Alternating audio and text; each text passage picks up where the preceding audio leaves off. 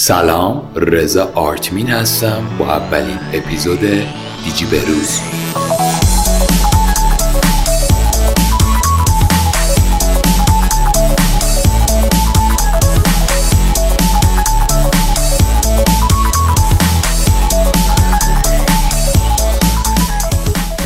خب اولین اپیزودمون رو اختصاص میدیم به شرکت بزرگ شیامی.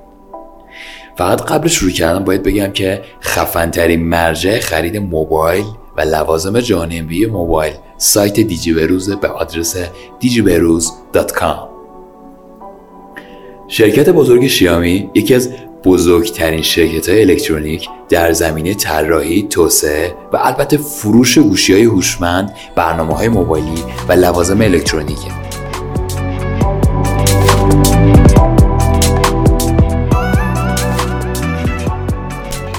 این شرکت به قدری خفنه که از ابتدای انتشار اولین گوشی های هوشمندش سهم بزرگی از بازار چین رو به دست آورد و به گسترش لوازم الکترونیکی پرداخت. بنیانگذار و مدیرعامل این غول تکنولوژی کسی نیست جز آقای لی جون که این شخص در واقع 23 مرد ثروتمند جهانه و کنون بیش از سه هزار کارمند که اکثرا در چین، هند و سنگاپور استخدام کرده و در حال گسترش به کشورهای دیگه مثل روسیه و اندونزیه.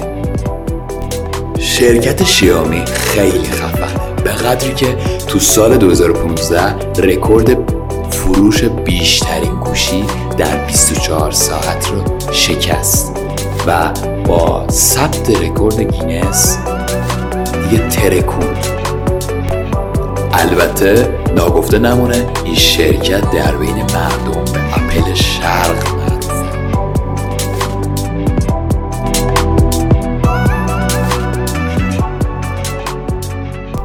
شیامی توی سال 2010 با هدف ساخت گوشی هوشمند و با کیفیت ولی ارزون قیمت شروع به کار می‌کنه.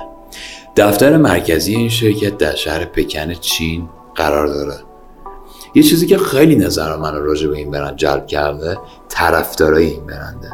طرفدارای این برند خودشونو میفنس صدا می‌کنن و کلی فن های مختلفی دارن. قسمت عجیب داستان اینه که طرفدارا روز 6 آپریل رو روز میدی نامگذاری کردن. شیامی هم توی این روز کمپین های مختلف واسه فروش و معرفی محصولاتش می‌ذاره که به نوعی جواب طرفداراش رو داده باشه.